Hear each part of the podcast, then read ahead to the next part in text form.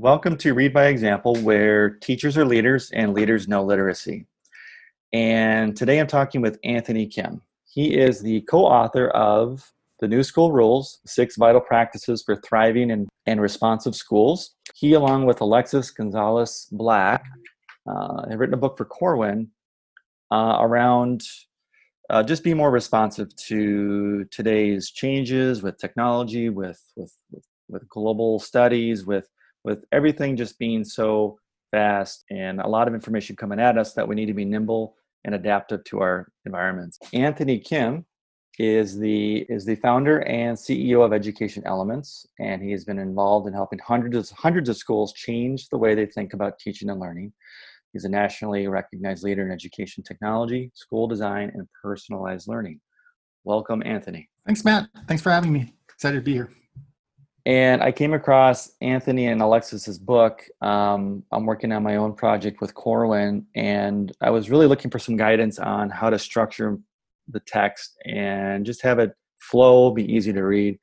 And the editor uh, directed me to the New School Rules, uh, sent me a copy, and I 100% concur with with that. It's just it's just a well structured, well written text and it's very practical for school leaders. And that just leads into my first question for anthony.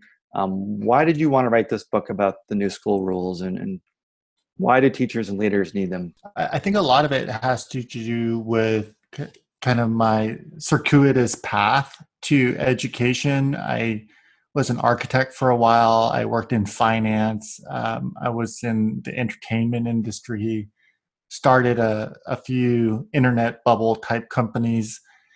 And perhaps like one of the things that i noticed is a lot of a lot of other industries are you know people work really hard but i also noticed like educators work incredibly hard and in, incredibly uh, a lot of hours. And one day it just dawned on me that for the amount of hours educators work, they're not seeing the same kind of um, outcomes related uh, results that folks in other industries are getting. And we, at Education Elements, one of the things that we also did was we had an annual conference. And as part of the annual conference, we started taking people to companies because we are like, hey, a lot of times educators don't get a chance to go see what other work environments look like. And that part was also eye opening to let them see how other organizations work. And all of this kind of came together to thinking, well, maybe maybe there's a different way we should be working in education that allows us to get more done for the same amount of time. And and that was the genesis of the book.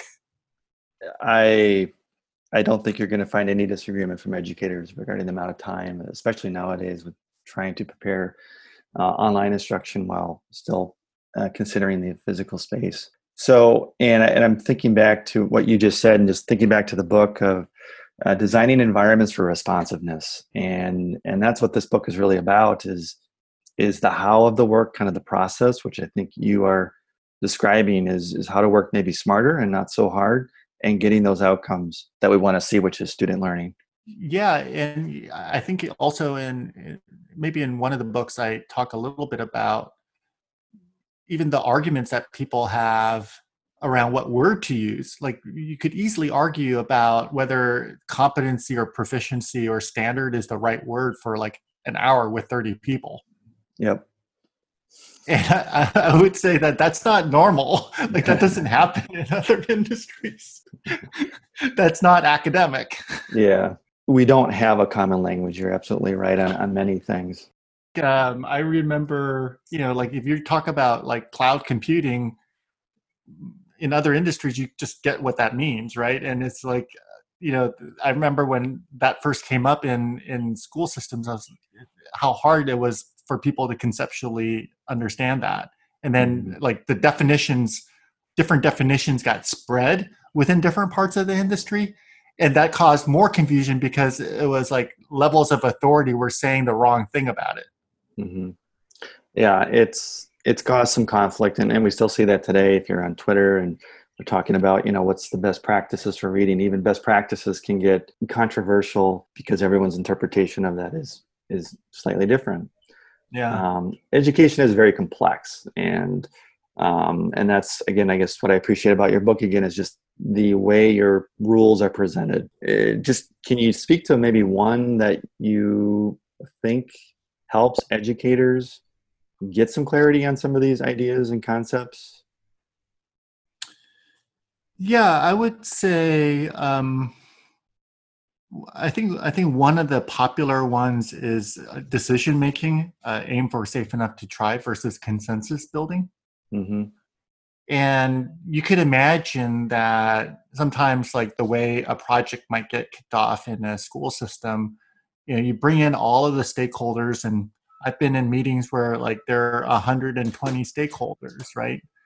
and to move a significant project along like the one that many of us are de- dealing with right now and thinking through how to open up a school um, there is this notion that you got to get consensus and what districts are experiencing right now is the challenge of getting consensus because especially right now like you're not going to satisfy everybody and someone's going to get mad on any decision because there's so many constraints that we're operating under and so we have to determine what's safe enough to try. And people say, well, you know, the lives are at risk in this situation is like safe enough. No, it's like safe enough to try means that there are certain assumptions that you could work off of that you're going to start making decisions. It doesn't mean that like it's whimsical decision making, right? And so, you know, for me, if I were trying to open up a school, I'd just say, like, it's safe enough to try for us to start building plans around a prioritization towards safety and health safety. Um, and so that's how I'm going to design my plans as opposed to trying to get everyone to agree that that should be the priority. I'm glad you brought that up. I, I used your exact words. Um, and I p- applied some of these ideas in the spring when we were meeting remotely with staff. And, and that was one of the things that I said and is uh, what's safe enough to try right now, right? um, because we wanted to talk about bringing in new learning. We wanted, we knew this was going to be going on longer than we had hoped, and so what can we try that's safe that, uh, such as having a Zoom conversation or trying breakout rooms and and having those conversations. And you could just kind of tell the stress levels went down a little bit uh, with the teachers yeah. once we use that language. Yeah, and what the other thing that often happens, and, and we're experiencing this uh, across the country, is whenever people have an idea, oftentimes with best intentions, we all feel like it's our obligation to provide feedback. And the, typically, the feedback is information around all of the reasons why we can't do something. And safe enough to try is also a way to just say, like, let's focus on how we can do something versus why we can't. Yeah, sounds like a great starting point. I think it would my it would hopefully alleviate some pretty contentious uh, conversations right now, especially at the upper leadership level. Just thinking about more about your ideas too, and, and how they might be applicable to today's situation. Um, one that I bookmarked um, quite a bit within that chapter is is on decision making, but just having like a team protocol um, structuring our conversations so that's one thing i did with our staff and i used your protocol was uh, to check in with the staff to begin with and then to check out um, at the end and just those little things just it felt like people were being recognized and affirmed um, and yeah the, the, the book has a lot of simple ideas that you can do that would that can have a a larger impact. Yeah, and along those lines, I think that a lot of times people walk into meetings and you see a list of agenda items, and oftentimes we don't know what set of like norms or operating procedures or rules you're walking into when you walk into a meeting and also you don't know what kinds of decisions need to be made. And so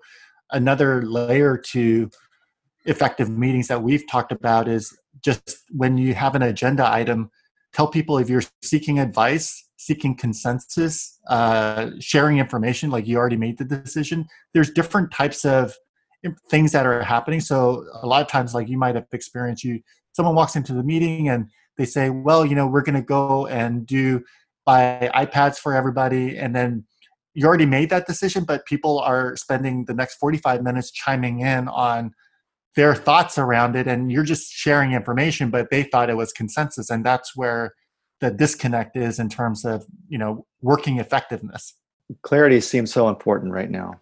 And you also talk about collaborating with a purpose that you know following i think what you're saying here is is being clear about your intention for a meeting but also knowing when not necessary to meet um, or maybe it's just through through an email. Um, so not just having team meetings to have team meetings but actually have a purpose and kind of a goal by the end of of your time together yeah exactly and i also get so excited you know it's really exciting for me when meetings end early and we try not to like make it the full hour mm-hmm. and sometimes i notice like people tend to do that where like you're like hey we're done in 45 minutes but it feels really strange so i'm going to try to just talk for another 15 minutes yeah and, and it's one thing we don't need it right now is more uh, zoom time or, or, you know when we're spending time away from preparing for for good instruction and and, and leading schools. And I, i'm thinking about coming into my own school year i'm really going to try to focus on teams versus trying to just connect with each teacher. I'll still do that but i really want to focus on teams. And um, one quote i took from your book is just there's no more important trust building activity than achieving success together. And what might success look like? I know these are unprecedented times, but what would be a win that teams could look toward as they prepare for blended or online or, or whatever um, the plan may be? So I, I think sometimes um, and I, I know you you were a coach, uh, a sports athletic coach, and winning is one thing, right? Like achieving the goal is one thing, mm-hmm. but also there are times where success is just some of the plays that you designed got executed well, and it it got you got the result that you needed for the next game. Mm-hmm. And so I think sometimes our vision for success is often short sighted by the actual game and not the season. Mm. And so I would aim towards like getting your team around the season or the school year and figure out what are the plays that you want to get really good at as a team and then work on those plays so that mm-hmm. success is really around getting those plays right and if you could get those plays right, then maybe you could have a great season. But if you don't get those plays right, then kind of winning those goals or those games, uh, that's kind of arbitrary. Mm-hmm. You're really looking smaller, was what you're describing in terms of where to find those successes.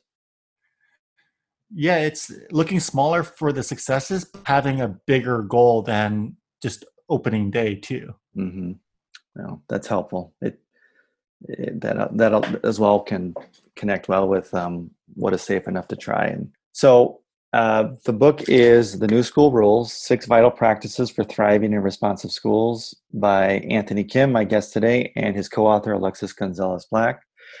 Um, I have read the book. I am going to keep going over it as I prepare for uh, the new school year. And I just want to thank Anthony for joining me today. Thanks so much, Matt. It was uh, really fun chatting with you about this, and good luck opening schools this fall. Thank you. take care. All right, take care.